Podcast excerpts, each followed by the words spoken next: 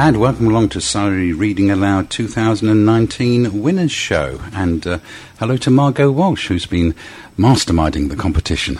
And I'm super, super delighted to have Gemma with us today, who I think now is going to read us Twas a Night Before Christmas as our special Christmas story to wrap up our competition in 2019.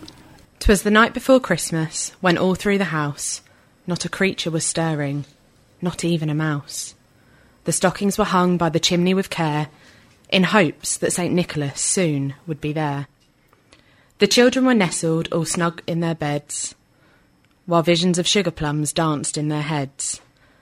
And Mamma in her kerchief, and I in my cap, had just settled our brains for a long winter's nap.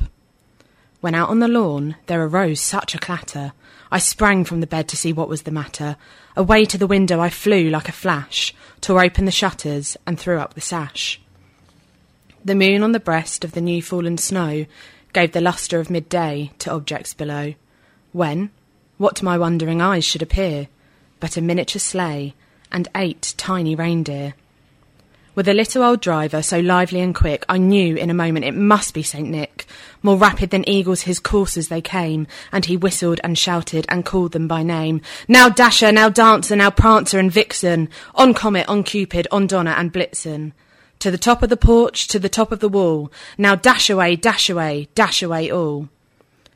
As dry leaves that before the wild hurricane fly, when they meet with an obstacle, mount to the sky, so up to the housetop the coursers they flew, with the sleigh full of toys, and St. Nicholas too. And then in a twinkling I heard on the roof the prancing and pawing of each little hoof. As I drew in my head and was turning around, down the chimney St. Nicholas came with a bound. He was dressed all in fur from his head to his foot, and his clothes were all tarnished with ashes and soot. A bundle of toys he had flung on his back, and he looked like a paddler just opening his pack. His eyes, how they twinkled, his dimples, how merry, his cheeks were like roses, his nose like a cherry.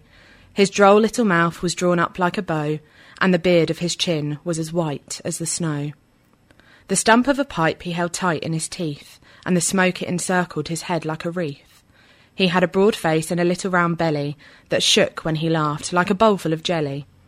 He was chubby and plump, a right jolly old elf, and I laughed when I saw him in spite of myself. A wink of his eye and a twist of his head soon gave me to know I had nothing to dread. He spoke not a word, but went straight to his work, and filled all the stockings, then turned with a jerk, and laying his finger aside of his nose, and giving a nod, up the chimney he rose. He sprang to his sleigh, to his team gave a whistle, and away they all flew like the down of a thistle. But I heard him exclaim, ere he drove out of sight, Happy Christmas to all, and to all a good night. Thank you, Gemma. That was uh, Gemma Wilcox, the winner this year of Surrey Reading Aloud competition, nominated by Leanne Smith.